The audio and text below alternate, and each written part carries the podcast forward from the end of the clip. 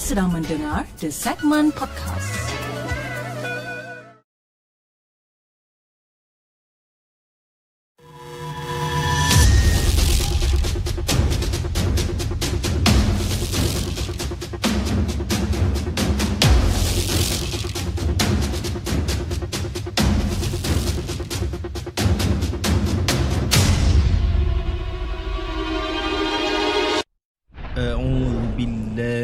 الشيطان الرجيم بسم الله الرحمن الرحيم لو أنزلنا هذا القرآن على جبل لرأيته خاشعا متصدعا من خشية الله وتلك الأمثال نضربها للناس la'allahum yatafakkarun. Sadaqallahul azim.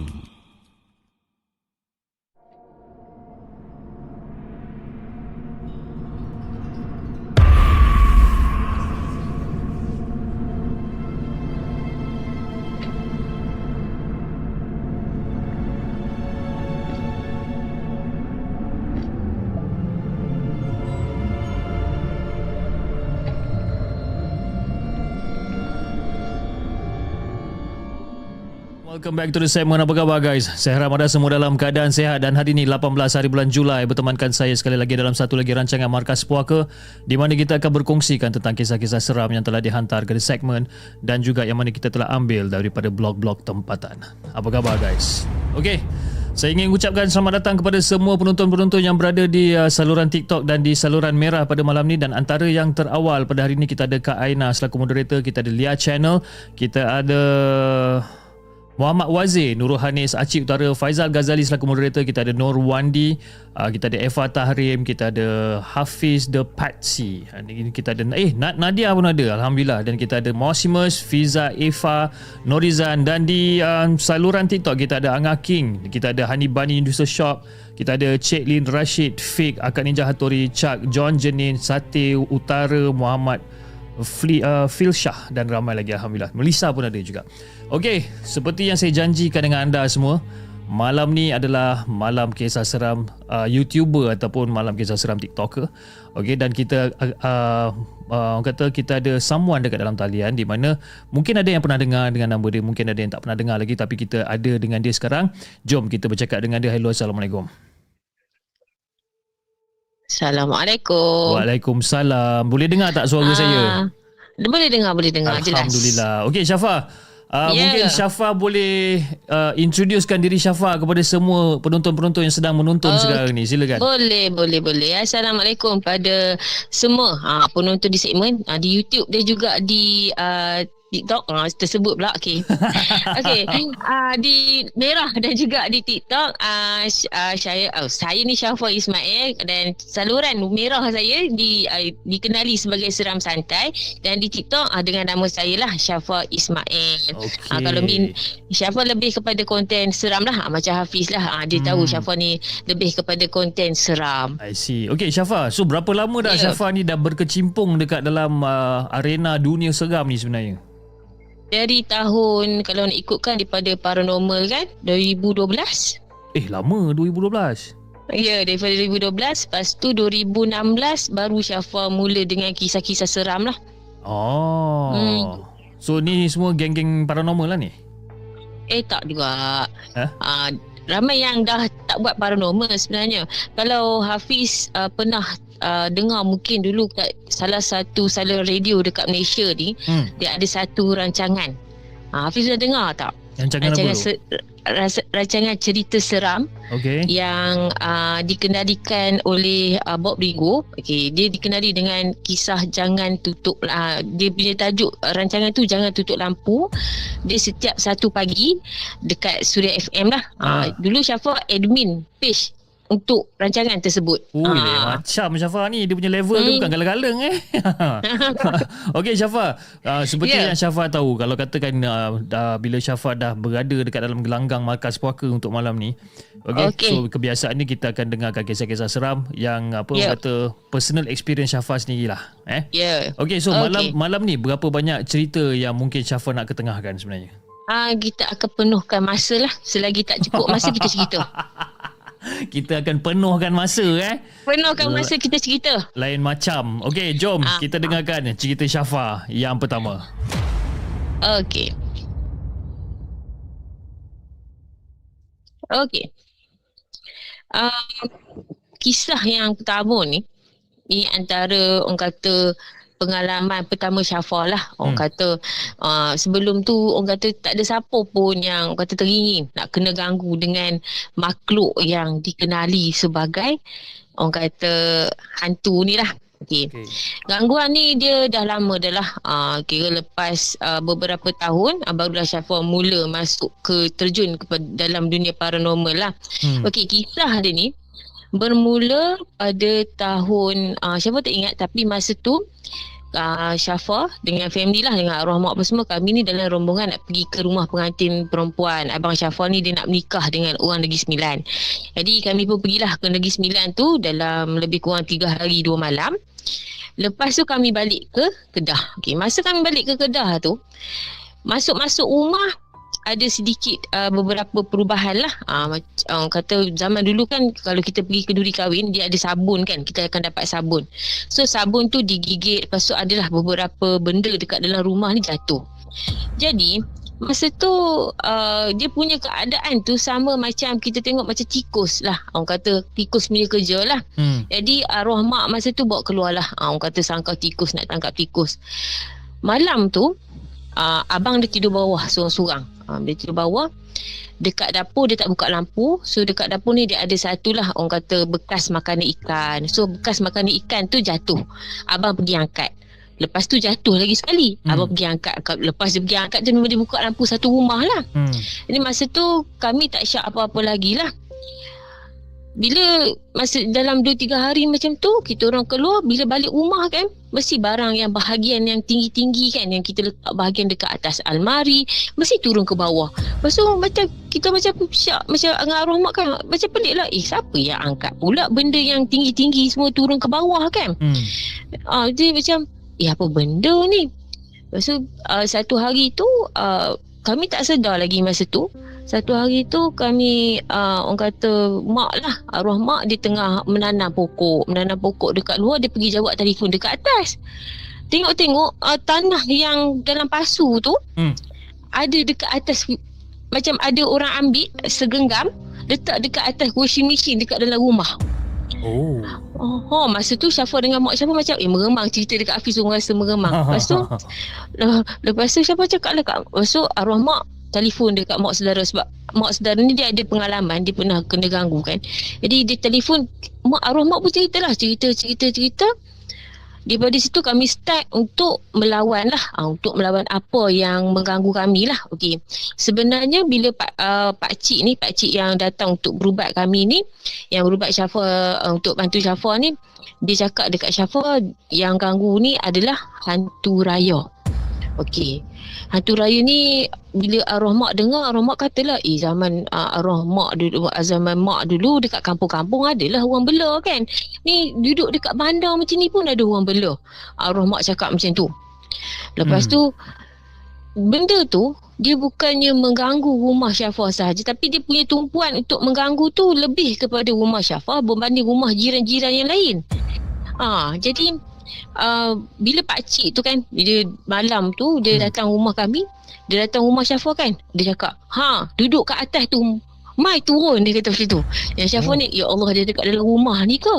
Lepas tu pakcik tu pun dia masalah apa yang pakcik tu bagi tahu yang mengganggu tu, sebab tuan dia tak bagi makanan. Jadi kami ni macam Syafa dengan arwah mak Syafa ni, setiap kali pakcik tu nak datang, kami kena sediakan dalam 5 ke 7 biji jugalah orang kata telur ayam kampung. Okey. Pakcik tu dia buat cara orang kata perubatan Melayu lah. Kan, jadi dibaca jugalah beberapa surah tu, dia ambil, dia baling dekat luar. Jadi kononnya kita tak bagilah orang kata benda tu duduk dekat dalam rumah. Jadi ingatkan, settle lah macam tu lah. Kita ingat, oh tak apalah kan. Rupa-rupanya gangguan belaan dengan gangguan yang dihantar macam sekali dengan gangguan belaan ni. Gangguan belaan ni memang susah untuk kita orang kata nak hindar. Maksudnya kita nak atasi tu sangat susah lah. Kena ada ambil masa jugalah, ambil masa, keberanian, habis banyak duit jugalah. Banyak kali jugalah pakcik tu datang, bila buat malam ni, kita berubat malam ni, malam esok tu bolehlah tidur lena satu malam, 3-4 malam pula benda tu datang. Dia datang tu Syafa tak boleh nampak, tapi Syafa boleh rasa yang benda tu ada dekat dalam rumah. Masa tu arwah mak dengan Syafa ni, rumah 2 tingkat. Lepas tu kan, kalau nak turun bawah, turun 2 orang. Kita orang nak naik atas, kita orang naik 2 orang. Dah mula rasa takut. Lepas tu satu hari tu kita orang ni arwah mak dengan Syafa, kita orang keluar. Pasal kita orang masa tu kita ingatkan dah settle dah lah kan, gangguan tu semua dah tak ada dah lah. Kita orang keluar, balik rumah, tengok masa tu arwah mak masak lauk ayam. So tulang ayam tu ada dekat atas meja dekat luar.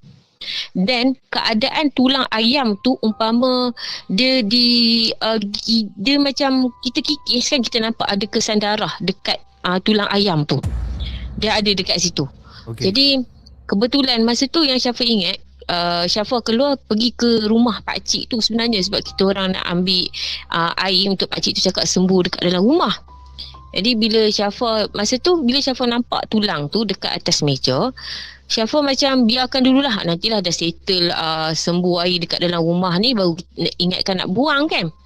Kalau Hafiz nak tahu, lepas Syafa sembuh dekat atas, bila turun bawah, tulang tu hilang. Alamak.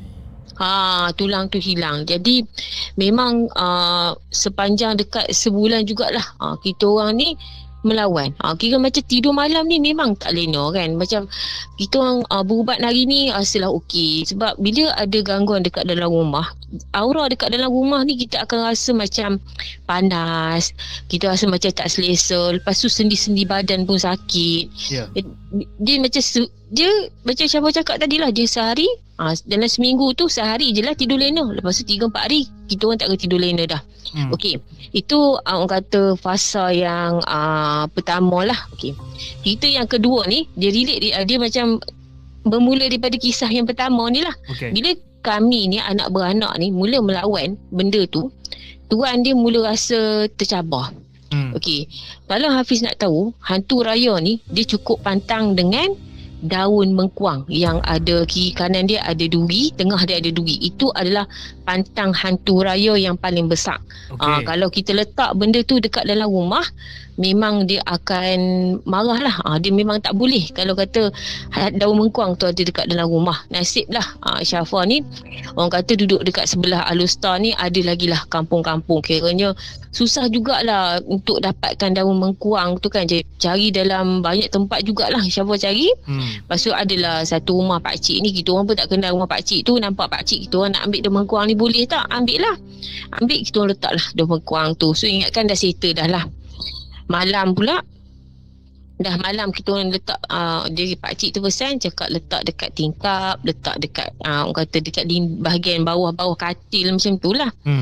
Jadi malam tu ingatkan dah settle dah, lega lah kan, orang kata dah letak pantang, orang kata dah letak daun tu, ingatkan tak ganggu. Rupa-rupanya tak. Dia bermula pula kisah yang kedua ni pula. Okay, kisah yang kedua ni pula ini agak ekstrim untuk Syafa lah. Sebenarnya dia macam first time lah Syafa nampak jemaah yang agak menakutkan jugalah. Okey, malam tu lepas kami Syafa letak daun mengkuang, selalunya kalau apa sahaja yang kami pergi rumah pakcik tu suruh sembuh air apa, Syafa yang akan buat tau. Jadi Syafa yang akan buat. Malam tu Syafa tidur dekat tingkat atas. Syafa ni kepala suka orang kata tidur kat komputer kan, duduk dekat dengan tingkat. Dengar orang kata, sebab benda tu datang daripada jiran kan. So dengarlah, jiran ni pula dia dengar macam bunyi motor tau. Dia lalu depan rumah Syafa. Syafa dengar macam ada sesuatu yang sangat-sangat besar, macam benda tu macam terhempas dekat atas bumbung garaj. Okey, bila nampak terhempas atas bumbung garaj tu, Syafa nampak satu jemaan umpama beruk ada dekat tingkap. Maksudnya benda tu nak masuk ke dalam rumah. Jadi Syafa pun bangunlah, bangun buka lampu. Okey. Jadi ingatkan benda tu settle dekat situ. Oh, benda dia masuk. Ingatkan tak masuklah sebab ada daun mengkuang tu. Jadi tak apalah. Malam kedua lagi sekali dengar benda yang sama. Jadi malam tu mak cakap tak apalah. Arwah mak kata kita tidur buka lampu. Jadi bila tidur buka lampu malam tu, lebih kurang pukul 2 pagi, mak dah tidur, Syafa tak tidur lagi. Daripada Syafa tidur atas komputer kat bawah, Syafa lari tidur atas katil dengan arwah mak kat atas sebab dah mula rasa takut masa tu. Pukul 2 pagi dengar macam benda berlari. Benda yang sama, dengar bunyi kuat macam benda terhempas juga dekat atas garaj. Dia berlari, kemudian dia masuk melalui, kalau rumah kita kan dia ada pengundaraan punya cermin dekat atas tu kan, kalau tingkap nakor kan. Okey. Ada satu makhluk yang Syafa ingat lagi, dia punya bentuk tu macam tikus. Dia sangat besar, warna putih dan ekor dia sangat-sangat panjang. Okey, dia masuk. Bayangkan macam mana tikus tu boleh lepas, orang kata melalui pengundaraan punya tempat tu. Memang ikut logik akalnya, memang tak lepas. Badan dia sangat-sangat besar tau. Okey, dia akan naik, dia akan turun daripada penjuru, turun ke bawah, melalui bawah pintu, turun ke tingkat bawah. Okay. Masa tu Syafa ni bukannya seorang yang berani lagi, jadi Syafa tak turunlah tengok kan. Dia bila turun ke bawah tu, bila azan maghrib yang Syafa bila Syafa sedar azan subuh, Syafa memang tak tidur. Syafa tunggu apa yang dia nak buat kat bawah kan. Bila azan subuh tu, dia akan berlari daripada bawah. Kita akan dengar macam benda tu berlari naik tangga. Lepas tu laluan yang sama daripada bawah pintu, dia akan masuk melalui tempat yang sama juga. Dia masuk, dia terjun pun kita akan dengar benda yang sama juga. Jadi cerita dekat mak, arwah mak kata tak apalah, kita letaklah dulu plastik. Arwah mak kata kita letak dulu, kita lekat dululah plastik kan. Lepas tu malam tu kita orang ni pergi lekat. Hafiz tahu apa yang dia buat malam tu. Dia cuba tebuk pula. Dia tebuk untuk masuk lagi tau. Masa tu tak boleh nak buat apa dah. Arwah mak masa tu yang Syafa ingat, kita orang tak pergi cerita lagi dekat jiran. Kita orang masa tu tak pasti sama ada dia duduk dekat dalam, maksudnya dia duduk dekat dalam rumah tau. Yang Syafa ingat masa tu Syafa tengah nak makan. Kita tengah nak suap makanan masa tu, nak makan biskut. Syafa nak makan biskut, Syafa rasa tangan Syafa ditepis. Lepas tu biskut tu jatuh. Bila jatuh kita nak ambil lah. Syafa tengok biskut tu hilang. So biskut yang jatuh kat lantai tu tiba-tiba hilang. Aduh. Syafa tak sempat lagi gigit. Lepas tu dah lama macam tu, dalam beberapa jam Syafa tengok biskut tu dah digigit separuh. Syafa jumpa balik, tapi tak jumpa kat tempat jatuh tu, jumpa dekat bawah cushion. Bawah cushion. Jadi masa tu, masa gangguan tu, dia macam orang kata yang Syafa pun dapat rasa tu, dia macam duduk dekat belakang Syafa tau. Syafa berdiri, lepas tu kan dia boleh tolak barang belakang Syafa. Syafa cakap macam melampau betul benda ni kan. Orang kata sampai satu tahap dia main tolak macam tu. Dan dia lebih kepada orang kata benda ni dia nak menakutkan lah, sebab kita dah melawan yang tadi tu. Jadi dia macam dia kira macam berani ni bolehlah kita hantar lagi kan untuk orang kata mengganggu lah kan. Arwah mak masa tu dia adalah letak buah kan, buah apa Syafa tak pastilah. Buah tu malam tu duduk dalam bakul. Lepas tu bila dah pagi tengok buah tu ada luar bakul. Nasib dia tak gigit kan. Tapi buah tu dia ubah lah. Lepas tu ada jugalah beberapa barang macam hilang jugalah. Dia macam ubah tempat lah. Dan pernah sekali Syafa punya krosang jatuh dekat bilik depan. Cari tak ada, tengok-tengok krosang tu ada dekat bilik belakang.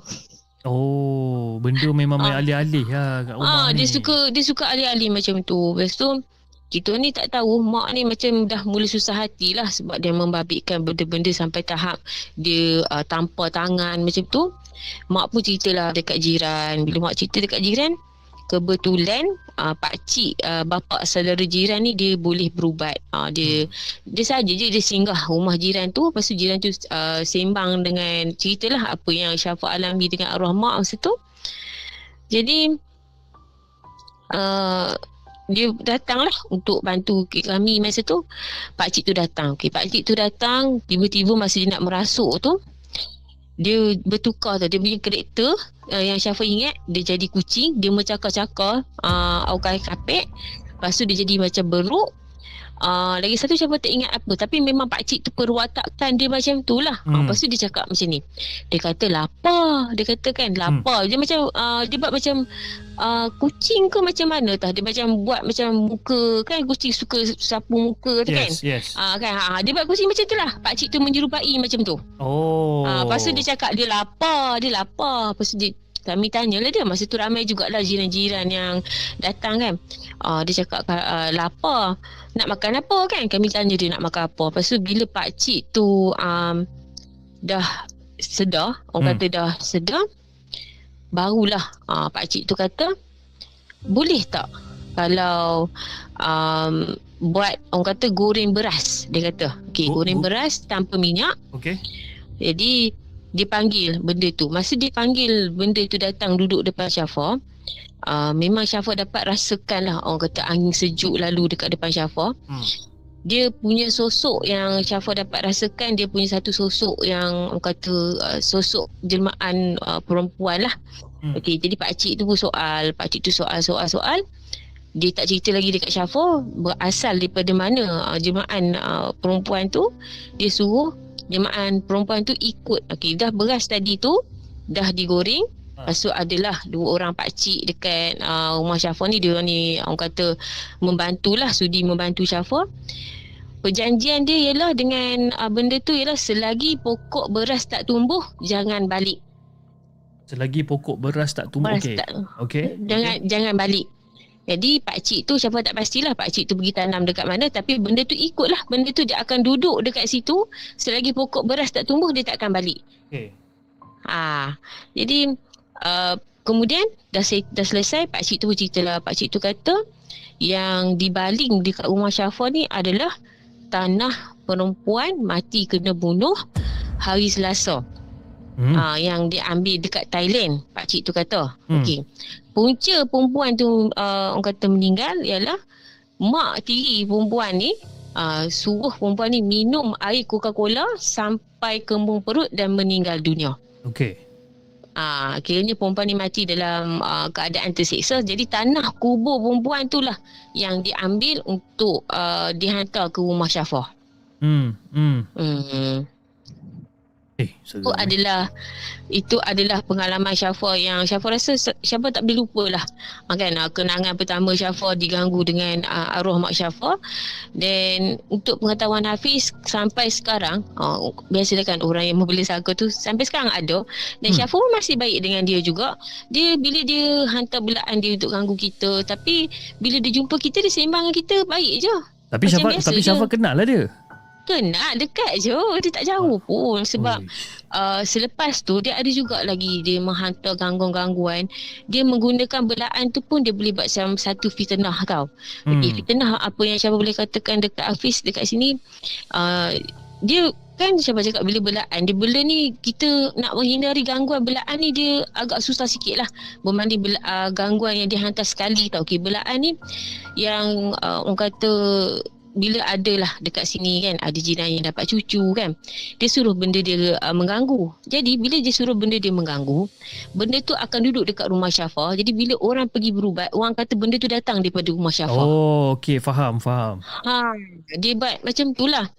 Jadi sepanjang beberapa siri gangguan tu, ada jugalah sekali ni dekat belakang Syafa ni, dekat bahagian dapur ni, antara favourite pot dia lah. Ni yang dekat belakang Syafa ni dapur lah ni sekarang ni. Dapur tu.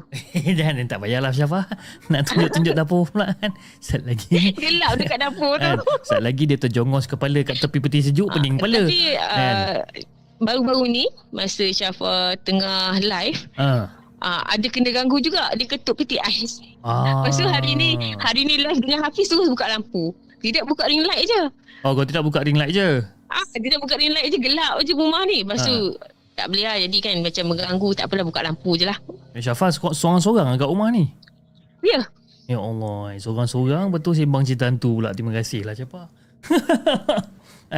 Syafa, tapi okey, yang gangguan yang masa dengar arwah mak tu, masa tu umur Syafa lebih kurang berapa? Masa tu saya muda lagi bah. Muda lagi Hafiz, saya sangat muda ketika itu. Masa sangat muda kan? Sweet 17 lah kata orang. Sweet 20 kot. Okay, sweet 20 tak adalah muda mana pun. 20 dalam masa tu Syafa baru habis belajar. Tak salah Syafa, tengah tunggu nak kerja kot. Syafa baru habis belajar masa tu. Nasiblah masa tu habis belajar kan. Okay. Tapi memang dia just macam dia dengki lah. Sebab macam kita orang dulu tak adalah orang kata orang senang kan. Jadi mula-mula Syafa dengan arwah mak Syafa ni, kita orang naik motor je. Lepas tu mak ni ada duit lebih sikit, kita orang bila kereta murah je pun. Itu pun dia menjadi perasaan orang kata tak puas hati lah kan. Lepas tu dia suka macam mengeluarkan angin tayar kereta Syafa. Lepas tu kan sampai budak kedai tayar tu kata kat Syafa, "Kak, kereta kak ni ada je angin, mana ada pancik kak?" Dia cakap macam tu kan. Beberapa kali duk pergi kedai dia kan, nasi tak ada angin je. Jadi sampai sekarang ada jugalah orang kata masih lagi diganggu. Dan pada masa yang sama, Syafa diganggu jugalah oleh seseorang yang orang kata baru masuk dalam keluarga Syafa lah.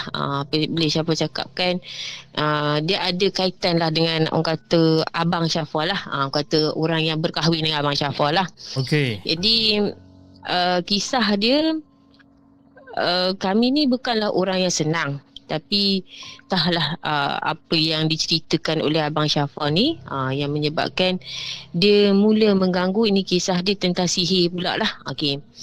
Sihir yang dihantar ni berbagai lah. Begitu jugalah dengan apa yang dialami oleh arwah mak dan juga Syafa.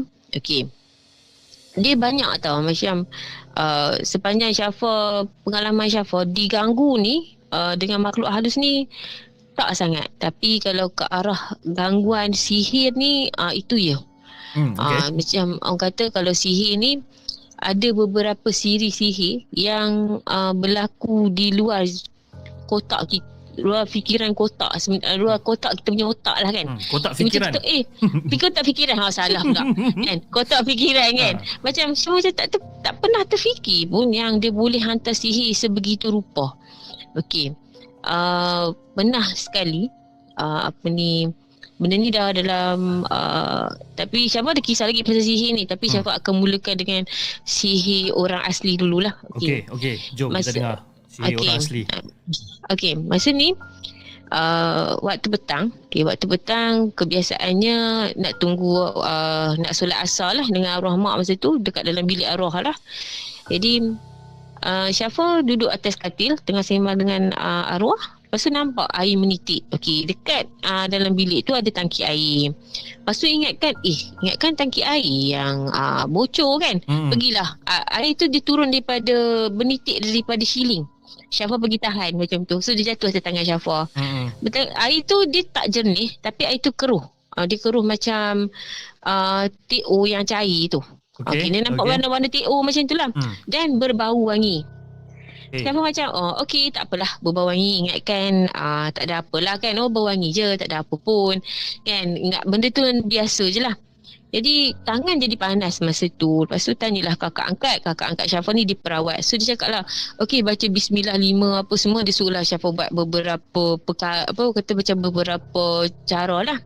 Ingatkan dah settle lah. Okey, malam tu dia bermulalah kisah dia bila Syafa tiba-tiba rasa macam sejuk yang teramat sangat. Dia sejuk teramat sangat ni macam kita lepas mandi kolam, lepas tu kita duduk depan kipas yang sangat laju. Okey. Dia rasa sejuk macam tu. Dia rasa macam sejuk lemah macam tu. Nak demam ke? Takkan rasa tiba-tiba nak demam. Lepas tu masa tu arwah mak dah tidur, Syafa naik atas. Syafa cakap mak nak demam ni. Lepas tu memang selimut lah. Memang selimut. Rasa macam kebah lah badan tu. Mimpi juga. Mimpi perempuan. Okay, perempuan yang berambut panjang. Lepas mimpi tu Syafa macam tersedar lah. Okey, bila Syafa tersedar, pagi tu ingatkan okey, perempuan dah mula demam. Dia rasa demam macam, dia rasa macam kalau kita, Syafa rasa berat dekat dada, Syafa rasa sesak nafas. Okay. Kalau berat dekat benda tu macam berat kat kaki, rasa sakit kaki. Okay. Dia macam dah kenapa ni, aku ni rasa macam nak demam, tak demam, macam pelik juga. Lepas tu call lah kawan. Okey, kawan ni dia perawat. Dia cakap tak apalah, nanti aku pergi rumah hang, aku tengok hang ni apa, tak kenal kat hang. Lepas tu dia tanya Syafa apa jadi. Lepas tu dia tengok-tengok, dia cakap, oh, air yang jatuh dekat tangan Syafa tu rupanya Hafiz, air mandian orang yang orang kata meninggal, air mandian jenazah lah senang cakap. Lepas tu dia macam dia tengok, dia cakap rupanya ni dia gunakan oleh orang asli, dia kata kat Syafa macam tu. Jadi dia benda tu lekat dekat cincin Syafa. Lepas tu dia bersihkan cincin Syafa apa semua. Dia cakap nasib baiklah Syafa ni bertindak cepatlah. Kalau tidak cakap memang membahayakan jugalah untuk Syafa kan.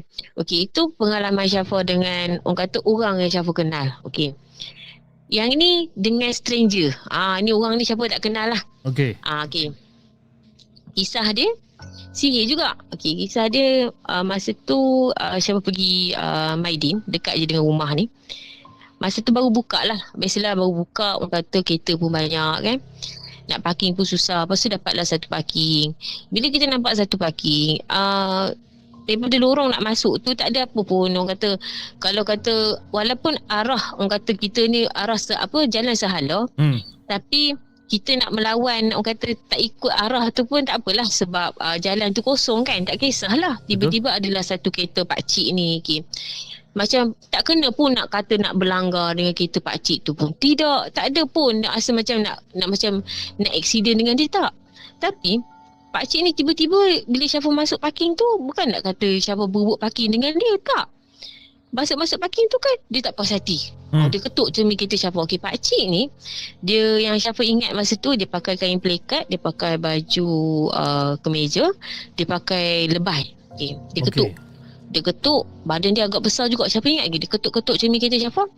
Dia kata, kalau aksiden tadi macam mana? Syafa kata, nak aksiden apanya? Pakcik duduk sebelah sana, saya duduk sebelah sini. Apa kena-mengena saya dengan nak kena kereta pakcik pula? Betul. Lepas tu kan Hafiz, dia tenung muka Syafa tau. Dia tenung lama muka Syafa macam tu. Dia tak cakap apa, tapi dia tenung. Dia tenung je. Lepas tu arwah mak kata, sudahlah orang tua-tua nak bergaduh apa. Lepas tu dia belah macam tu je lah. Okey, malam tu Syafa dah mula start rasa nak demam. Kan, masa nak demam. Masa tu Syafa bekerja dekat sekolah masa tu. Orang kata jadi pembantu sambilan harian. Okey. Masa pergi tu dah rasa mula macam tak sihat, nak demam. Sembahyang Zuhur. Masa sembahyang Zuhur tu dah selesai sembahyang Zuhur, nak pakai tudung. Okey, masa nak pakai tudung tu tengoklah muka dekat cermin. Tengok-tengok kan.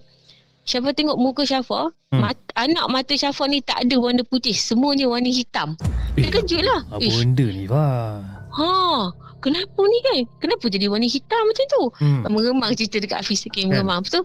So macam, masa tu Syafa punya ketua pembantu takbir lalu. Dia kata, kenapa Syafa duk tenung muka macam tu? Ada apa yang tak kena? Macam tu, Syafa macam tak tenung lah. Muka Syafa makin dekat dengan cermin lah. Syafa tengok, mana mata putih aku ni?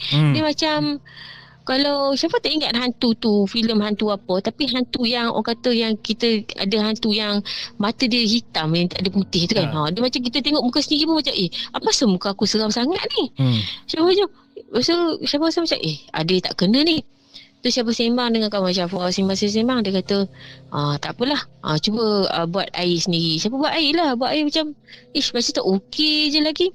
Dia pun datang rumah Syafa. Bila datang rumah Syafa, dia kata kat Syafa, ish, pergi mana ni? Ini orang yang tak kenal ni hantar kat awak ni. Saya cakap ke dia hantar apa? Tak tahulah, tapi dia hantarlah dekat awak. Yang ni orang kata orang gila isim. Dia belajar ilmu, lepas tu ilmu dia tu dia tak boleh nak kawal. Itu yang dia main lepas dekat orang tu. Siapa macam first time siapa kena dengan stranger kan. Selalu macam terkejut jugalah kan. Pasal benda kecil je pun dia macam boleh attack Syafa sampai macam tu sekali kan. Yep. Tapi seram bila tengok muka cermin sendiri tiba-tiba mata hitam, mata putih semua dah tak ada, tinggal mata hitam je. Terkejut Syafa, apa salah dengan muka aku ni? Pasal muka pun nampak lain. Nampak muka Syafa macam kenapa dengan muka aku nampak pelik je. Just macam benda yang antara benda yang menakutkan Syafa lah. Ada lagi sebenarnya sihir yang menakutkan Syafa sebenarnya. Itu yang memang tahap yang agak mengacam nyawa jugalah. Dengar cerita tu macam yang best je. Yang ni kisah dia yang hantar ni orang yang sama juga. Dia ni jenis macam bila dia hantar benda yang ringan-ringan ni, kita orang kata dengan izin Allah kita dapat tepis. Allah pun tak izinkan benda tu. Jadi dia hantar yang agak rare-rare jugalah. Syafa sebelum kejadian yang Syafa alami ni, beberapa hari Syafa orang kata nampak lah, tak tahulah mungkin sebab Syafa ni ada gangguan ke apa, Allahuakbar. Syafa nampak ada satu lembaga perempuan yang selalu lalu dekat depan pagar rumah Syafa. Perempuan tu berambut kembang. Muka dia tua. Syafa letak motor Syafa sebelah sini. So rumah kita biasalah rumah berkembang kan, kita nampaklah ke rumah jiran. Betul. Lepas satu hari tu Syafa macam baru balik letaklah motor. Letak motor nampak di depan tu. Ya Allah, Syafa kata siapa dia ni kan. Lepas tu terkejut jugalah. Lepas tu dia hilang. Dia macam jelma-jelma dia hilang. Lepas tu Syafa tengoklah dekat motor Syafa ada kesan tanah. Tanah merah. Syafa cakap aku pergi mana kena tanah merah? Aku tak pergi pun kawasan yang ada tanah merah ni. Syafa macam pelik lah. Tak apalah. Masa malam tu macam biasalah, masa tu Syafa baru lagi jadi admin untuk page kisah seram tu. Duk melayan lah. Duk melayan dalam grup. Terlelap. Masa terlelap tu Hafiz tahu tak apa yang Syafa nampak? Bila Syafa tulis, Syafa mengiring ke kiri, Syafa nampak muka perempuan tu yang Syafa nampak tu berada dekat depan muka Syafa. Muka perempuan yang berdiri kat pagar tu. Dia tulis macam ada. Lepas tu Syafa mula rasakan yang Syafa tak boleh nak bernafas. Memang rasa macam badan Syafa ni ditimpa dengan satu batu yang sangat-sangat besar. Memang Syafa tak boleh nafas masa tu. Jadi masa tu orang kata rasa macam duduk dekat dalam randor pun dia jugalah. Kan? Rasa macam betul-betul sempit masa tu. Rasa macam ada dekat satu ruang yang sangat-sangat sempit. Then masa tu Syafa dengarlah dekat telinga Syafa ada yang bisikkan baca la ilaha illa anta subhanaka inni kuntu minaz zalimin. Lepas Syafa baca tu, terus Syafa rasa benda yang berat atas badan Syafa tu tak ada dah. Syafa pun bangun. Bila bangun tu orang kata macam tercungap-cungap lah nak sedup udara balik. Betul. Sebab kita kan dah rasa macam dah tak boleh nafas kan. Macam sedup udara ni, macam orang kata ikan yang duduk dekat atas darat kan. Sedup macam tu, sedup. Lepas tu bagi tahu dekat mak. Beritahu kat mak, mak kata kenapa? Mak tak tahulah, mimpi yang pelik lah. Lepas tu dia mula sakit bahagian rusuk lah. Masa tu Syafa sakit bahagian rusuk. Dan sakit rusuk tu dia berhari-hari lah. Syafa macam pelik. Kenapa pula sakit rusuk bahagian kiri ni? Orang kata macam tak baik-baik kan. Tanyalah kawan tu. Kawan yang sama lah. Sebab Syafa ada seorang kawan ni. Kawan ni dia memang yang selalu merawat Syafa lah. Dia memang orang kata yang baik dengan Syafa. Sikit-sikit Syafa, kebetulan dia pun duduk taman perumahan sebelah dengan taman perumahan Syafa. Memang dekat lah. Panggil dia pun datang. Dia kata lah, ish, yang ni ada orang ni nak nanya awak ni. Dia cakap itu yang awak jadi macam tu. Dia kisah Syafa ni dia macam tu je lah. Dia orang yang tu dia dah bersihir Syafa ni macam-macam jenis lah. Apa benda yang dia tak cuba dekat Syafa. Kan? Jadi sampaikan satu tahap masa arwah mak sakit pun arwah mak kena, Syafa pun kena juga. Tapi bila arwah mak ni dia sakit, orang sakit ni badan dia lemah kan. Jadi betul, dia mudah terkena lah. Jadi Syafa macam yang Syafa ingatlah sebelum arwah mak Syafa meninggal tu, dia tersedak ubat lah. Dia kena stroke masa tu. Dan masa tu Syafa riba arwah dekat atas paha Syafa. Dia batuk. Dia batuk keluar pasir. Dia keluar pasir. Banyak pasir, pasir tu. Gambar pasir tu ada lagi yang Syafa simpan lagi sampai sekarang, gambar pasir tu. Okay. Then keluar darah. Lepas tu Syafa call ambulans. Syafa call ambulans, bagi tahulah dekat MA tu, kata mak Syafa jadi macam ni, dia orang pun check. Dia cakap yang arwah mak Syafa ni dah kena stroke. Okay, tak apalah, masa tu nasib baiklah kita punya Menteri Kesihatan masa tu dia membenarkan untuk waris jaga pesakit. Jadi Syafa pun pergi jagalah dekat wad. Arwah mak ni dia taklah orang kata teruk sangat sakit dia ni. Dia walaupun sirosis, dia okey, cuma dia bedridden, dia tak boleh nak bangun, dia tak nak berjalan. Dia bukan jenis nak berjalan. Okay. Jadi hamba Allah tu, dia masa raya dia balik dan dia tengok mak. Masa tu mak boleh bercakap elok je. Jadi Syafa tak nak lah macam bila Syafa cakap ni nanti pendengar di segmen cakap Syafa ni lebih percaya kepada benda-benda khurafat kan. Tapi orang kata kebetulan kot lah, mungkin lah kan, orang kata dah sampai ajal arwah mak ni. Bila dia, mak elok je, mak boleh bercakap. Tapi lepas dia balik, dia jumpa dengan hamba Allah tu, kesihatan mak semakin merudum lah kan. Dan yang satu menjadi tanda tanya untuk Syafa sampai sekarang ni ialah arwah mak ni dia punya paru-paru sebelah kanan ni memang orang kata memang ditutupi air penuh. Okay. Sebelah kanan. Okey, jadi doktor decide untuk masukkan satu tiup, di mana satu tiup tu Syafa akan buang air dia 1 liter setiap hari lah. Tapi yang menjadi tanda tanya untuk Syafa ialah setiap hari buang air, air tu dibawa keluar dan Syafa sendiri tak bagi arwah ni minum air banyak, tetapi air di dalam paru-paru tu tak kurang-kurang. Masih banyak macam tu juga. Masih banyak macam tu juga. Bila doktor tunjuk dekat Syafa X-ray, memang sebelah kanan tu memang putih, tak nampak apa. Lama kelamaan doktor cakap tak apalah, doktor tak boleh nak buat apa, doktor suruh bawa balik ke rumah je lah masa tu. Just benda yang banyak benda yang Syafa alami sampai kan Syafa sendiri pun dah lupa dah kan. Macam-macam Syafa macam alami benda yang bila Syafa kerja. Yang Syafa kerja ni dulu Syafa buat sebagai perunding kewangan tau. Bahagian orang kata takaful lah. Okay. Bagi orang investment kan.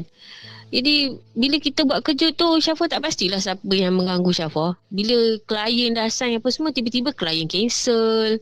Lepas tu ada sajalah benda yang tak kena kan. Tapi masa tu Syafa lebih menganggap kata tak ada rezeki Syafa lah. Jadi Syafa macam lebih kepada orang kata tak apalah, malaslah aku nak orang kata nak kerja dengan orang, kita kerja sendirilah. Lepas tu kebetulan masa tu arwah mak pula sakit kan, tu jaga arwah mak je lah. Okey Syafa, kita patah balik. Okey, masa cerita Syafa yang pertama ke yang kedua tadi tentang yang pasal saka tu kan, yang Syafa masih lagi berkawan dengan dia ataupun masih lagi bertegur sapa dengan dia sampai sekarang lah, masih lagi sampai tadi pagi pergi makan rumah dia habis. Tapi pernah tak Syafa macam tanya pada dia tentang hal ni? Tak. Dia macam ni tu Hafiz. Orang dekat sini, jiran-jiran dekat sini semua dah tahu dia. Dia memang ada belaan. Walaupun dia letakkan benda tu dekat rumah Syafa, orang takkan percaya. Kecuali kalau kata orang tu baru berpindah. Okey, contoh sebelah rumah Syafa ni, dia ni baru pindah lah. Daripada dia menyewa, dia beli terus rumah kan. Jadi dia tak tahulah, dia bukan orang baru dekat sini. Jadi masa tu yang Syafa ingat, dia baru dapat anak sulung. Okay, bila dapat anak sulung, anak dia ni sentiasa menangis. Menangis, panggil ustaz apa semua. Mula-mula dia memang baiklah dengan Syafa kan. Sebab kita jiran sebelah rumah kan, dia memang baik dengan Syafa. Jadi bila start anak dia menangis-menangis macam tu, kebetulan kawan Syafa lah, Syafa saja panggil dia duduk sembang dengan dia. Dia katalah, saya rasa dia tak kena ni. Dia kata, kenapa? Syafa cakap, saya rasa benda tu, dia pergi rumah tu buat kacau. Lepas tu benda tu duduk dekat rumah awak. Lepas tu orang kata benda tu datang daripada rumah awak. Saya cakap macam tu kat Syafa. Syafa cakap, betul ke? Betul lah. Lepas tu tak apalah, yang kawan Syafa ni pula katalah, tak tahulah, kata-kata mungkin orang tu lah, orang tua dia yang bela tu tua kan. Dia kata mungkin orang tua tu saja nak kenakan awak kot. Dia cakap macam tu lah dekat Syafa. Tapi masa gangguan dia macam agak teruk tu kan, yang Syafa ingat pernah sekali Syafa tengah bersembang dengan arwah mak, tiba-tiba gelas atas meja ni terbalik. Secara tiba-tiba? Secara tiba-tiba. Lepas tu kecoh lah dekat sini kan. Tiap-tiap rumah jiran tu cakap lah, ada yang gelas terangkat sendiri. Lepas tu Syafa cakap, weh dahsyat juga benda ni kan. Then masa tu, masa gangguan yang teruk tu, Syafa ingat lagi, bila Syafa keluar dekat belakang, setiap pintu rumah jiran Syafa sebelah belakang ni akan ada kulit bawang putih, bawang merah dengan cili kering.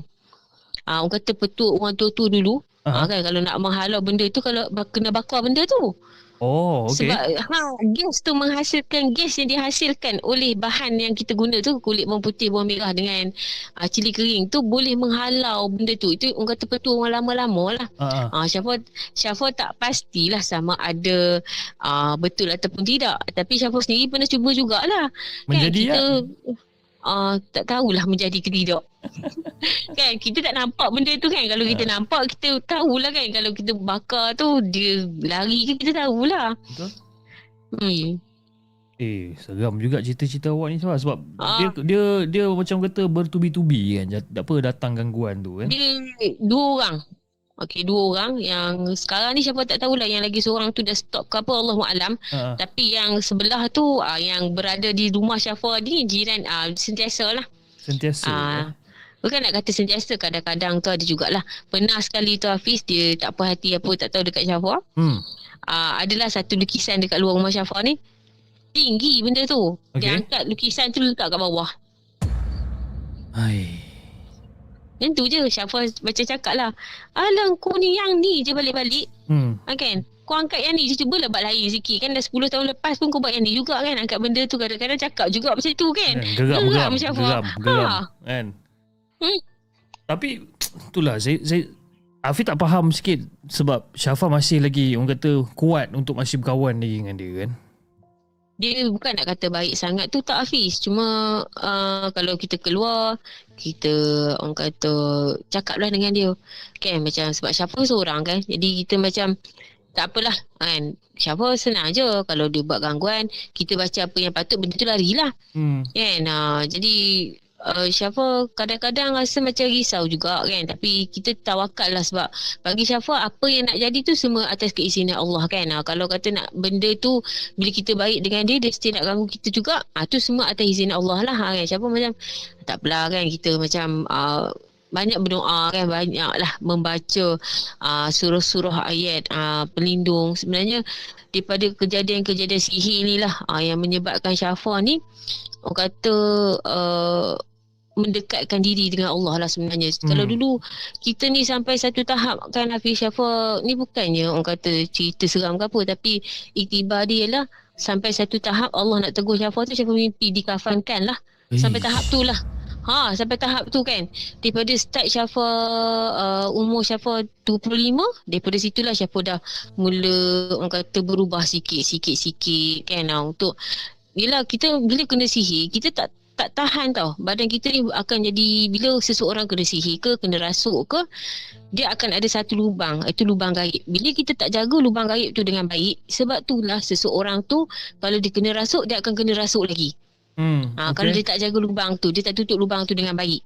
Jadi Syafa macam masa tu bila dah berkawan dengan orang-orang yang dalam paranormal ni, kita berkawan dengan orang yang perawat. Bila perawat ni, diorang akan ajar lah baca zikir ni, beberapa kiraan. Jadi daripada situlah Syafa baca, Syafa mula mendekatkan diri dengan Allah. Lepas tu okey lah kan. Jadi kita rasa macam kita sampai satu tahap dah tak larat sangat kan, baru yang kita Allah tegur untuk kita. Orang kata bila Allah bagi ujian tu, sama ada kita nak dekat dengan Allah ataupun tidak. Lebih kurang macam tu lah. Faham. Tapi banyak cabaran juga sebenarnya hidup awak ni Fah kan, daripada zaman arwah mak masih ada sampailah sekarang masih ada lagi tak? Belaan tu masih ada. Yang hamba Allah yang mengganggu Syafa tu, last je ada ganggu jugalah. Dia ganggu tu agak ekstrim jugalah. Dan tu gangguannya macam mana tu? dalam beberapa bulan lepas kot, tak salah Syafa. Dia dalam rumah juga dia, sebab sekarang ni kita orang Syafa sendiri dalam proses, biasalah arwah mak Syafa kan bila orang dah meninggal ni kan dia akan meninggalkan harta-harta peninggalan, tapi tak adalah banyak mana pun kan. Tapi di situ pun ada sedikit nak orang kata perubutan lah. Bila membabitkan harta dan juga sihir ni, perubutan sihir ni, perubutan harta ni kalau tak membabitkan sihir itu tak sah. Okey. Kan.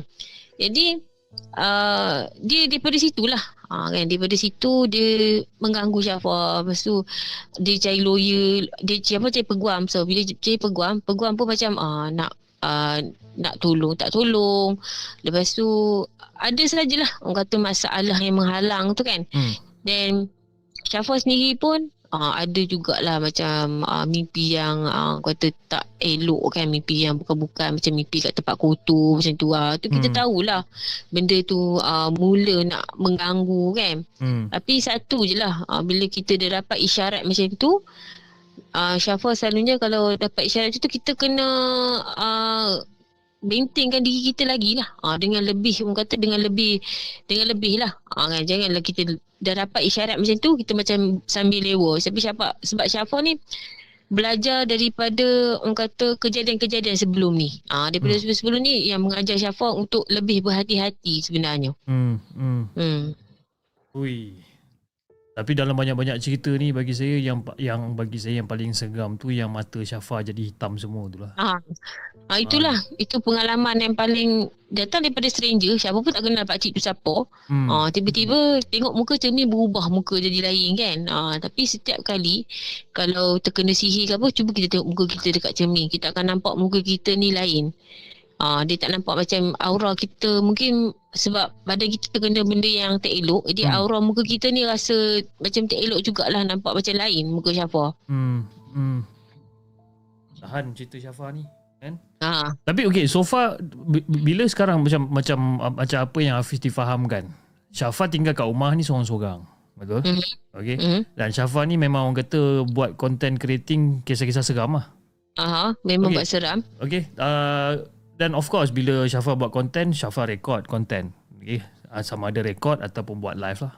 Kan? Yeah. Tapi pernah tak masa dalam proses recording ataupun masa buat live tu, pernah tak macam diganggu oleh sesiapa ataupun diganggu oleh benda tu, ataupun tiba-tiba orang yang bela saka tu menghantar sesuatu ke apa ke? Itu yang kadang-kadang Syafa, yang menyebabkan Syafa macam jarang upload konten dekat YouTube tu sebab gangguan tu lah. Gangguan tu macam mana tu? Dia macam ni tau, macam kadang-kadang kita berhadapan dengan, kita rakam, kita tengah rakam situ, Syafa tak tutup pintu bilik, Syafa rakam dalam bilik, lepas tu kan tiba-tiba pintu bilik tu tutup. Jadi macam ada benda tarik Syafa. Dah kenapa kan. Jadi masa tu petang, jadi Syafa cakap okey takpelah, bila buat petang ada gangguan kita buat pagi lah. Buat pagi lain pula bunyi dia. Bunyi dia berlari dekat atas siling pula. Jadi Syafa macam sekarang ni Syafa cuba untuk fokus. Dalam seminggu tu Syafa cubalah nak masukkan dalam tiga konten ke. Kan kita duk target macam tu, tapi bila kadang-kadang kita duk rakam sejam tak boleh lagi, dia macam penat lah kan. Kadang-kadang bila rakam suara tak keluar, kadang-kadang rakam sekerat saja kan, macam dah kenapa benda ni kan. Tapi itu daripada luar lah. Tapi kalau macam membabitkan cerita macam baru-baru ni masa live minggu lepas, Syafa tak pastilah gangguan daripada benda tu, apa benda belaan jiran ke apa kan. Masa cerita pasal kisah seram pemandu van jenazah tu adalah bunyi dekat tepi Syafa ni. Dengar bunyi macam dia duk pegang-pegang barang macam tu. Syafa tengok tak ada apa pun. Jadi Syafa macam tak engkau lah, kau nak bunyi je lah kan. Tapi kira Syafa ni kira macam agak berani. Bukan agak berani, memang berani orang dia kan. Duduk seorang-seorang kat rumah. Rumah dua tingkat. Rumah dua tingkat dah sekarang ni. Dua tingkat. Dua tingkat duduk seorang. Tak adalah besar mana. Kalau besar sangat pun Syafa tak berani, Fiz. Jangan. Syafa kalau besar-besar Syafa tak berani, Fiz. Ni boleh kata kecil ni bolehlah juga duduk kan. Tapi Syafa tak tidur dekat dalam bilik lah. Syafa tidur kat bawah. Itu rumah dua tingkat Syafa duduk seorang-seorang. Saya duduk dalam bilik yang sekangkang kera ni pun. Kadang-kadang duduk seorang-seorang kat sini pun rasa seram pun ada. Kan? Saya ni punya penakutnya level ni lain macam sikit sebenarnya. kan? Tapi gatal juga nak buat kisah-kisah seram kan padan muka. Kan? Tapi bila dah sangkut dengan tapi ada juga Syafa dah tengok konten kreator yang seram-seram kan, ada yang takut juga kan. Tapi Syafa ni sebab mungkin ada banyak pengalaman kot, pengalaman yang mengajar Syafa sebenarnya. Kan? Kalau Syafa tak ada pengalaman pun Syafa pun mungkin takut juga sebenarnya. Yalah, betul. Dia ada jugalah, dia Syafa tak macam Syafa cakap dekat Hafiz tadi, dia tak sentiasa berani. Dia ada macam kalau kadang-kadang Syafa letih. Kalau kita tak larat kan, kita punya agak keletihan macam tu. Masa tu pun benda macam benda jatuh sikit pun kita dah macam dah terkejut dah. Betul, betul. Cuma masa benda ni dia, masa saya buat paranormal, banyak benda tu masa tu lah yang banyak mengajar Syafa. Okey, dia cakap kalau kita nak pergi buat paranormal, kita jangan letih. Fikiran kita jangan orang kata, maksudnya bila nak buat paranormal tu kita jangan letih. Masa tu juga sekarang ni kalau Syafa letih baru Syafa tahu. Okey, ada maksud dia kenapa kalau letih tu kita tak boleh buat paranormal. Sebab bila kita letih buat paranormal, kita punya fikiran tu tak seimbang. Kita macam kan bila kita tak larat tu kadang-kadang kita akan nampak juga benda-benda yang bukan-bukan kan. Bila kita letih sampai satu tahap kita mimpi yang bukan-bukan. Sebab tu kita macam Syafa sekarang ni buat live, tidur agak lewat juga. Kadang-kadang siang Syafa tak sempat nak tidur. Bila kita tidur tu mimpi pocong kan. Ada mulalah nak mimpi yang bukan-bukan. Mulalah tu kan. Mulalah tu. Okey, bercakap tentang paranormal Fah macam Syafa pernah ceritakan tadi yang Syafa dah join dengan budak-budak paranormal dan sebagainya. Tapi macam zaman sekarang kita pun tengok juga dekat live TikTok kan, kita tengok ramai orang yang buat paranormal ni. Okey, tapi saya tak tahu ataupun saya tak dapat nak bezakan, bukan tak dapat nak bezakan, tapi saya tak faham macam mana diorang buat paranormal yang sebegitu rupa, di mana bila diorang pergi buat paranormal ni diorang seolah-olah macam mencabar benda tu tau. Mencabar, panggil kan, kau keluar apa semua, and then sampai to the point kalau katakanlah benda tu keluar, diorang cabut lagi. Okey. Tapi Syafa punya ni dalam kategori mana? Dalam kategori yang memanggil ataupun kategori yang hanya explore saja? Kita explore saja. Syafa explore je sebab kita guna peralatan macam parabolic sound tu yang guna tu, lepas tu kita kesan dekat mana bunyi. Lepas tu kita guna alat yang mengesan hantu tu, kan tu saja. Alat mendekat suhu. Kalau kata satu tempat tu ada gangguan, suhu tu akan naik turun. Dia akan fluctuate lah. Okey. Dan macam tak panggil-panggil hantu-hantu, kita orang tak panggil. Okay. Kalau kita tak panggil, kalau kita kaji, kadang-kadang benda tu dia nak keluar, dia keluar. Betul juga kan? Dan so far dalam pengalaman Syafa lah dalam buat paranormal ni kan, pernah tak benda tu munculkan diri? Pernah. Cuba cerita sikit Fah. Masa tu kita Syafa bukan munculkan dirilah, maksudnya Syafa ni orang kata secara sukarela lah. Sebenarnya secara sukarela untuk membantu sebab kawan Syafa ni dia perawat, so kadang-kadang kita orang ni macam Syafa suka ikut dia. Kawan Syafa ni beberapa orang kami akan ikut dia lah. Kadang-kadang kita nak pergi buat paranormal, orang call. Orang cakap, ada gangguan macam ni. Kita tak pergi buat paranormal lah. Kita ikut dia. Kami ikut dia pergi berawat. Okey, pernah sekali tu, pergi dekat satu rumah lah. Satu rumah ni, pakcik ni dia kata gangguan dalam rumah dia. Dia ni berniaga. Dan rumah dia besar. Kan, keluarga pun ramai. Rumah kat mana? Rumah dekat sini jugalah. Dekat Alor Setar lah. Dekat Alor Setar jugalah. Tapi kawasan kampung. Dia agak dalam jugalah Hafiz. Kan, macam nak pergi tu kan, Syafa cakap biar betul rumah pakcik ni dekat dalam ni kan.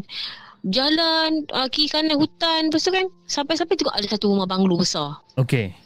Kan. Lepas tu Syafa cakap lah, Syafa tanya makcik tu berapa ramai orang tinggal dalam rumah ni. Dia cakap ramai lah, anak dia lah, menantu dia tinggal. Memang besar lah rumah tu. Lepas tu makcik ni dia berniaga. Syafa rasa tak salah Syafa, dia berniaga kedai runcit kot. Dia ada lah beberapa cawangan kan yang dijaga oleh dia punya family juga. Menantu dia, anak dia yang jaga kan.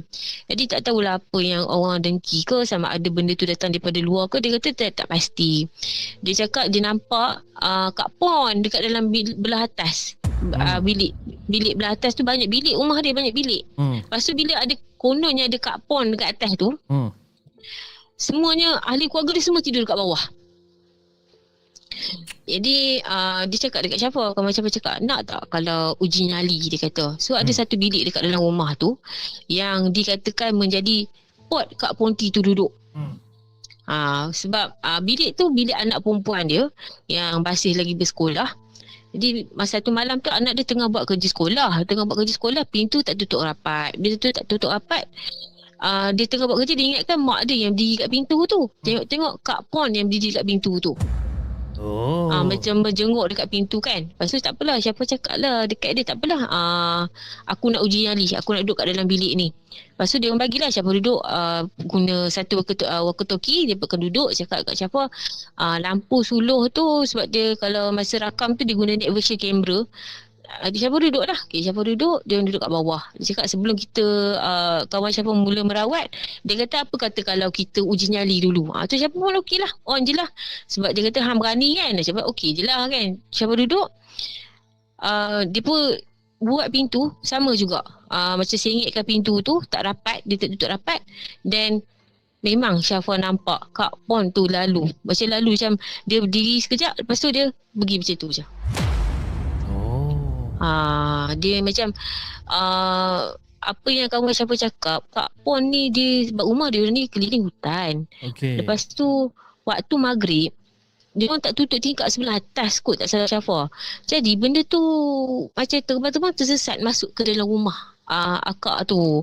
Okay. Jadi itu yang menyebabkan Kak Pon tu kebetulan pula anak yang kecil tu, yang perempuan tu, dia macam ada, siapa tak pastilah, kawan siapa cakap anak dia ni macam ada aura yang menyebabkan makhluk halus suka. Dia macam magnet lah, dia macam magnet lah lebih kurang. Sebab tu yang Ponti tu suka kacau anak perempuan dia tu. Suka duduk dekat bilik anak perempuan dia. Jadi anak perempuan dia ni macam, orang kata takut jugalah walaupun dia ada aura untuk makhluk tu suka dekat dia, tapi dia seorang yang penakut, dia cakap macam tu. Okay. Sebab 2-3 malam jugalah jadi macam tu. Hei, seram lawan ni Fah. Macam mana, macam kadang-kadang Nafi terfikir macam mana awak macam menjalani kehidupan awak hari-hari macam biasa, sedangkan awak tahu yang awak ni macam jenis yang kena apa, diganggu dan sebagainya. Macam mana lah? Syafa seorang yang sangat sensitif dengan kehadiran benda tu. So macam mana, macam mana awak macam boleh lalui hari-hari awak ni dengan begitu tenang sekali? Dia dekat rumah okey. Kalau kita pergi tempat yang baru, tu dia mulalah. Dia mula nak mengesan benda ni, macam itulah. Sebab kadang-kadang benda Syafa bukan hijab mata yang terbuka, tapi Syafa boleh rasa sama ada benda tu ada tak ada dalam rumah. Ataupun kita pergi tempat tu, Syafa boleh rasa ada ke tidak benda tu dekat situ. Sebab orang kata kadang-kadang bila kita nak mahirkan sesuatu, okay, macam paranormal kan, contohnya bila kita nak mengesan benda tu berada kat mana, kita selalulah buat paranormal. Janganlah panggil-panggil tak.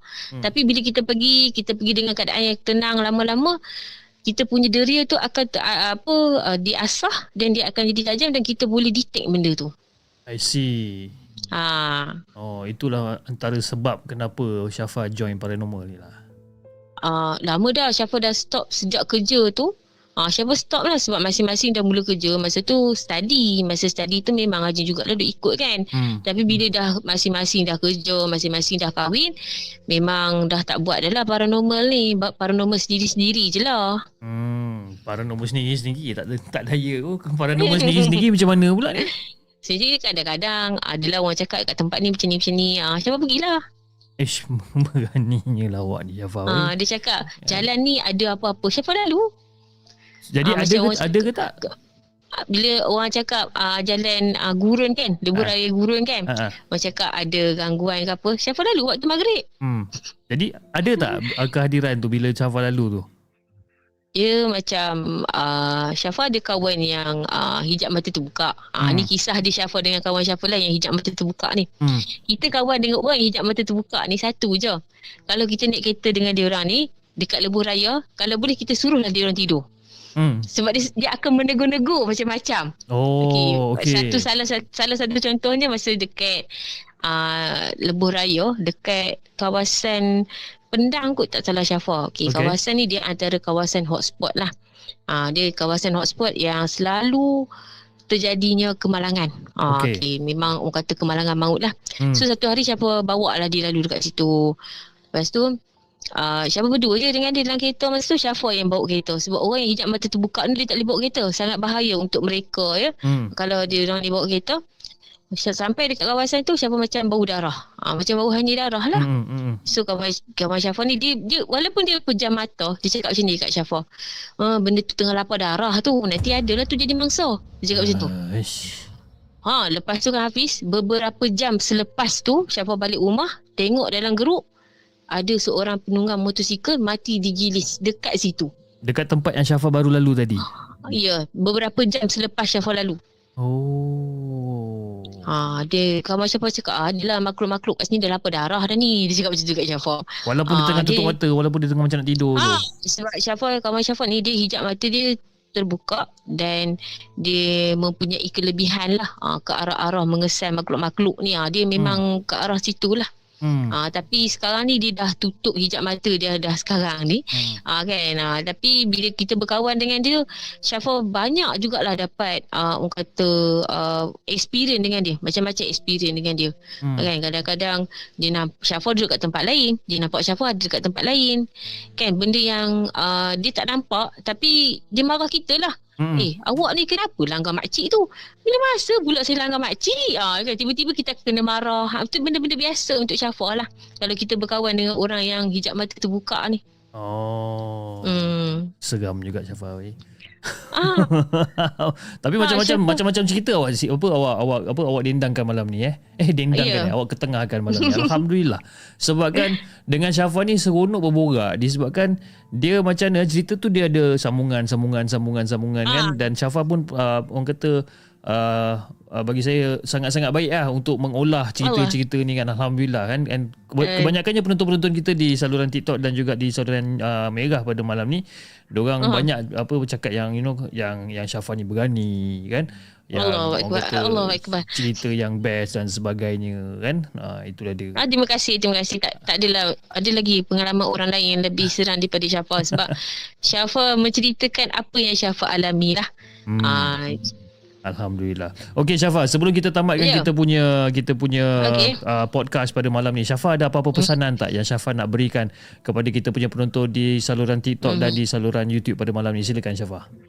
Okey, apa yang Syafa nak pesan, satulah kita sebagai orang Islam dan kita berada di akhir zaman sekarang. Banyak sihir, ramai orang dah mula memainkan main sihir. Jadi apa yang Syafa nak pesan kepada semua penonton di segmen di saluran Merah dan juga di TikTok ialah kita selalulah amalkan ayat pendinding. Itu sangat-sangat penting. Cukup sekadar kita baca 3 kul dan juga ayatul kursi, walaupun waktu subuh sekali, waktu maghrib sekali, dengan niat bahawa sebagai menjadikan pendinding untuk diri kita. Betul. Okay. Dan satu lagi, bila kita dengar kisah seram, yang baik tu kita ambil, jadikan sebagai pengajaran untuk kita. Tapi yang buruk tu kita jadikan sebagai orang kata iktibar. Jangan buat macam tu. Okay. Kita jangan ikut apa yang buruk. Dan kalau rasa takut, anggaplah kisah seram ni sebagai satu hiburan. Dan jangan terlampau rasa takut. Takut ni, hantu ni memang suka. Okey, macam belaan tu, macam pengalaman Syafa berhadapan dengan belaan tu, bila kita takut dia makin lagi melampau-lampau. Betul. Sebab dia tahu kita takut. Tapi bila kita berani sikit je, tak ada, bukan kita berani sangat, tapi kita berani sikit je pun dia akan rasa tergugat dah, termasuklah dengan tuan belaan dia sendiri. Jadi mungkin ada di antara penonton di segmen di saluran Merah dan juga TikTok yang mungkin menghadapi, mungkin sekarang ni berhadapan dengan sihir, berhadapan dengan gangguan makhluk halus. Apa yang Syafa boleh katakan, satu, berdoa tanpa putus kepada Allah. Itu sahaja, berharap pada Allah. Yang kedua, pastikan dapatkan perawat yang betul. Yang ketiga, janganlah kita ni putus asa, teruskan melawan. Okey, sebab bila kita terus melawan, Allah nampak usaha kita, insya-Allah Allah akan bantu kita. Jadi siapa saja yang mungkin berada dalam keadaan diganggu, Syafa mendoakan semoga diberikan kemudahan ataupun ada yang mengalami sihir diberikan kesembuhan dan dapat menjalani hidup seperti biasa. Dan Syafa nak ucapkan terima kasih kepada Hafiz dan juga admin di segmen, kepada penonton di segmen di saluran Merah juga TikTok, kerana sudi mendengar Syafa punya kisah seram yang tak berapa seram kot. Seram, siapa cakap tak seram? Okey Syafa, jom. Sebelum kita akhirkan sempena besok kan kita tahun baru besok kan. Okey. Kita ramai penonton kita ni yang suruh Syafa belanja lagi satu cerita. Macam mana Syafa? Okey ke tak okey? Ada lagi? Oh, InsyaAllah nak lagi satu cerita je macam ni memang pernah rasa. Okey. Nampak Syafa pun dah baca komen dah tu. Tak, baru buka. Okey. Macam mana Syafa? Boleh belanja lagi satu cerita. Diorang ni dah bising kan ni, diorang semua dah riot tau. Sekarang semua tengah ada rusuhan sekarang ni di saluran Mega pada malam ni. Kan diorang nak cerita Syafa lagi satu. Okey, kalau nak dengar lagi kisah Syafa kan cerita juga satu. Tapi kalau nak dengar lagi kisah Syafa boleh tengok Syafa punya itulah saluran merah dan juga Syafa punya TikTok. Syafa akan buat live. So celah-celah Syafa buat live tu kadang-kadang Syafa akan selit jugalah pengalaman Syafa. Nampak dia siap buat marketing lagi kan? Hebat. Marketing percuma. Ambil peluang. Okey Syafa. Silakan cerita Syafa yang terakhir malam ni. Silakan. Okey, kisah ni Syafa ada cerita dekat live Syafa yang pertama dekat Syafa punya TikTok. Okey. Kisah ni masa Syafa lalu satu jalan. Ramai suka kisah berkaitan dengan jalan-jalan seram ni. Okey. Masa ni arwah mak dia kena COVID, dia masuk hospital. Kemudian dia terkena COVID masa dekat dalam wad. Jadi pihak hospital daripada Sultanah Bayar punya hospital, siapa orang Kedah dia tahu hospital Sultanah Bayar ni. Kemudian dia dihantar ke hospital Sik. Okey. Siapa tak pastilah jalan Sik ni orang kata yang baru ni berpuaka ataupun tidak, tapi ini adalah pengalaman Syafa tak tahu pengalaman orang lain. Dan masa Syafa lalu dekat nak pergi ambil arwah mak tu, masa tu kan mak masuk hospital lama. Lepas tu dia kena pula karantin dekat COVID punya COVID center. Masa tu hospital Sik tu dijadikan sebagai pusat orang kata center untuk COVID lah. Jadi kita rindu kat mak kita, excited lah dapat jumpa mak ni. Lepas tu sampai dah balik tu tersalah jalan bukan tak sampai kat Alor Setar, sepatutnya melalui Lubuh Raya, tapi termasuk jalan nak kata jalan lama tak lah, tapi jalan tu agak jauh lah kan, tapi jalan tu jalan baru. Okay, jalan baru ni Syafa rasa dia macam lebih kurang jalan kalau siapa pernah pergi Penang kan, jalan dia lebih kurang macam jalan nak pergi ke Batu Peringgi. Okay. Okay. Dia ada gaung kat tepi tu kan. Yes. Okay. Masa tu dah petang, bila salah jalan masa tu Syafa ditemani oleh kakak sepupu Syafa lah. Syafa tak pergi seorang sebab Sik ni agak jauh sikit lah. Dan kawasan dia ni agak pendalaman. Jadi Syafa pun lalu lah kat jalan tu. Bila kami lalu kat jalan tu, tengok-tengok kenapa jalan sampai sini kan, tadi kita tak lalu kat sini, rupa-rupanya dah salah jalan. Dan jalan tu kita nak pusing balik tak boleh. Jadi Syafa terpaksa lah teruskan juga perjalanan, tapi adalah senggut dia tunjuk. Okey, Alor Setar berapa kilometer. Oh tak apalah, kiranya jalan ni nak sampai kat Alor Setar lah. Tapi makin lama makin gelap, dan masa tu Syafa mula makin rasa agak takut jugalah. Takut minyak kereta habis. Sebab kat situ tak ada orang kata stesen minyak. Bawa kereta. Agak laju jugalah masa tu, dan jalan tu agak sunyi. Ada kereta pun sebuah, lepas tu lama sebuah, dan jalan tu tak ada lampu. Lampu dia jauh-jauh. Sampailah dekat satu kawasan lebih kurang pukul 7.30 malam tak salah Syafa. Kawasan tu sebelum Syafa sampai kat kawasan tu, Syafa sampai dekat satu kawasan yang mana kawasan tu memang tak ada kawasan perkampungan, tak ada kawasan rumah orang, tapi Syafa bawa secara tiba-tiba Syafa nampak ada orang pakai telekung naik motor. Lepas tu Syafa pelik lah, dia naik motor tu macam motor yang agak lama sikit lah, zaman yang Syafa rasa Syafa tak pernah tengok motor tu. Nak kata motor zaman yang orang kata model terbaru tak, dia macam model yang lama tau. Okay. Yang bawa motor tu adalah seorang perempuan yang pakai telekung. Okay. Dia bawa motor. Syafa macam pelik lah. Daripada mana akak ni datang? Kawasan sekeliling tak ada rumah. Jadi tiba-tiba motor akak ni dekat depan. Akak ni datang daripada mana? Lepas tu tak apalah. Lepas tu jalan depan sikit, nampak macam ada orang tua kat tepi jalan. Orang tua tu keras je. Aku ni lalu jalan mana ni? Masa tu tak adalah. Macam Syafa tak cakap lah dekat arwah mak Syafa dengan kakak sepupu Syafa. Sebab apa yang Syafa nampak, kadang-kadang Syafa takkan bagi tahu dekat orang lain. Sebab Syafa takut benda tu menakutkan orang lain. Jadi Syafa senyap je lah. Sampailah dekat satu kawasan ni. Syafa tak pasti lagi berapa kilometer nak sampai Alor Setar, tapi masa tu yang Syafa fikir adalah ya Allah cepatlah sampai Alor Setar. Manalah simpang nak keluar ke Alor Setar, yang tu je duk fikir, yang tu je. Memang lajulah Syafa bawa. Sampai dekat satu kawasan yang agak gelap, betul-betul gelap masa tu. Syafa terlanggar sesuatu. Okey. Memang Syafa buka lampu tinggi. Depan Syafa, Syafa tak nampak apa-apa. Tapi bila Syafa sampai ke depan sikit, kereta Syafa terlanggar sesuatu. Okey. Lepas tu tengok daripada dah keadaan gelap. Bila kita tengok daripada set mirror, tak nampak lah. Yes. Syafa masa tu memang orang kata telan air liu pun dah tak lepas dah lah. Kan apa benda lah aku langgar, apa benda lah aku langgar. Lepas tu sampai dah dekat, dah sampai Alor Setar. Dalam beberapa minit je sampai lah dekat Alor Setar. Lepas tu cek lah kereta. Cek tengok bumper okey, tak ada cara apa. Lepas tu saya macam fikir kalau aku langgar anjing, kurang-kurangnya mesti aku nampak bumper kereta ni macam kepek sikit ke, terkeluar cat ke, ni tak. Elok je. Elok je. Lepas tu tak apalah. Dah lama dalam beberapa bulan kot Syafa jumpa kawan Syafa yang perawat tu. Lepas tu dia datang rumah Syafa, dia tengok kereta Syafa. Dia jenis orang kata hijab mata dia terbuka. Dia cakap lah kat Syafa, awak pergi mana ni? Syafa cakap lah, itu Syafa cerita lah Syafa langgar lain. Dia cakap apa kat Syafa? Awak tahu tak awak langgar apa? Saya rasa awak langgar pocong. Alamak. Dia cakap, saya nampak ada darah ni awak. Darah ni macam daripada pocong. Darah keluar pocong ke? Syafa cakap pocong keluarkan darah ke? Tapi dia kata memang saya nampak lah. Dia kata macam tu lah dekat Syafa. Patutlah Syafa cari benda apa yang Syafa langgar Syafa tak nampak. Itu antara pengalaman Syafa lah memandu di kawasan yang tak tahulah. Memang kalau boleh Syafa tak nak pergi lah kawasan tu. Memang seram jugalah kawasan tu. Seram seram. Jalan baru, mungkin ramai orang tak tahu lagi ikut jalan tu. Masa tu lah Syafa rasa dah 2-3 tahun dia ramai ikut yang guna jalan tu. Dia daripada situ dia tembus terus ke Pokok Seno, daripada Sik, daripada hospital Sik tu. Tapi sekarang ni persoalan ni siapa perempuan pakai telokong? Itulah kan. Pasal ada makcik-makcik beli kita berjalan. Pada mana makcik-makcik ni? Syafa macam pelik, makcik ni pada mana kan? Rumah tak nampak sepanjang jalan tu. Memang tak ada rumah. Rumah kampung ke, persimpangan masuk kampung ke, memang tak. Keliling tu dia jalan macam jalan nak pergi Batu Peringgi. Lebih kurang macam tu lah. Yalah Seram cerita Wanifah.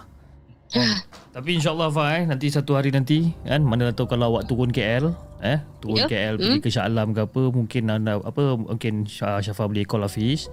Dan mungkin kita boleh berjumpa. Dan mungkin kita boleh buat satu lagi podcast session bersama dengan Syafa. Mungkin face to face lah pula kan. Okey, kita pergi tempat seram Hafiz. Tak apalah Syafa, bersembang di tempat seram.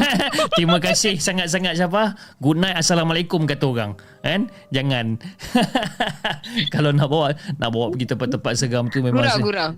Saya tak pergi. Tak, kita mungkin kita boleh bawa peminat di segmen kan. Kita bercerita di tempat-tempat yang agak angker kan. Dekat KL pun Syafa tengok ramai, banyak juga kawasan-kawasan yang angker kan. Banyak. Mana kita buat sesi bersembang di tempat seram kan. Antara berani dengan tak berani Fah. Berani tak berani je. Itu. Mungkin kita boleh buat sesi macam tu. Tapi saya punya alasan ni kuat sikit. Sebab kan saya ada 4 orang anak yang masih kecil. Kan? Jadi saya tak naklah mengambil orang kata apa. Tak naklah orang kata mengambil risiko. Nampak aku punya alasan gitu. Kan? Anyway Fah, terima kasih sangat-sangat Fah sebab sudi untuk join dengan Markas Puaka pada malam ni. Dan insyaAllah mungkin dalam satu hari nanti kalau katalah ada kelapangan, dan mungkin kita boleh bersembang kembali dengan lebih banyak kisah-kisah seram Fah. Okey Fah. Boleh insya-Allah. Saya nak ucapkan terima kasih dan juga orang kata good luck good luck dengan content creating, sebab saya difahamkan yang Syafa ni full time content creator Insya-Allah full time lah. Insya-Allah insya-Allah. Boleh Fah. Kita tengok tahap stres dia cakap mana. Boleh, tak ada masalah. Kan? Insya-Allah. Okey Fah, kita jumpa lagi insya-Allah. Assalamualaikum. Waalaikumsalam.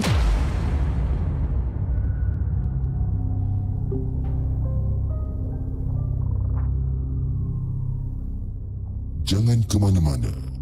Kami akan kembali selepas ini dengan lebih banyak kisah seram.